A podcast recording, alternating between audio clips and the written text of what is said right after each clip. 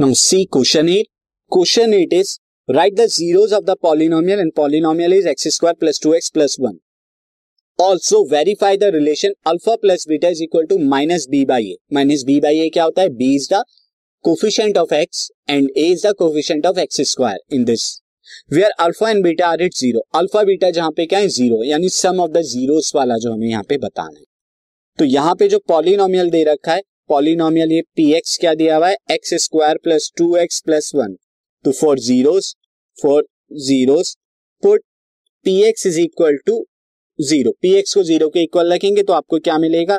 आपको मिलेगा X square plus two X plus one is equal to zero इसके factor कराऊं तो क्या आएगा? एक्स प्लस वन का होल स्क्वायर यानी X plus one into X plus one is equal to zero और यहाँ पर आपको वन बाई वन जब आप रखेंगे तो X is equal to minus one and minus one ये आपको जीरोस मिल गए। तो यहाँ पे क्या हो गया? अल्फ़ा भी माइनस वन है एंड बीटा भी, यानी जो जीरोज हैं तो जीरोज आर,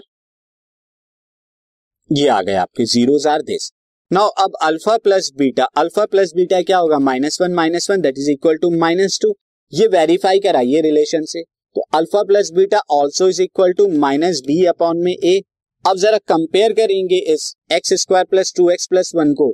यहाँ पे ए की वैल्यू वन है बी की वैल्यू टू है सी की वैल्यू भी वन है। तो जब आप पुट करेंगे तो यहाँ पे क्या आएगा? माइनस टू अपॉन में one that is equal to minus two जो यहाँ वैल्यू के इक्वल आ रहा है।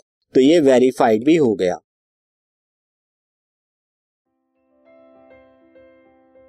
This podcast is brought you by Hubhopper शिक्षा अभियान अगर आपको ये पॉडकास्ट पसंद आया तो प्लीज़ लाइक शेयर और सब्सक्राइब करें। और वीडियो क्लासेस के लिए शिक्षा अभियान के यूट्यूब चैनल पर जाएँ।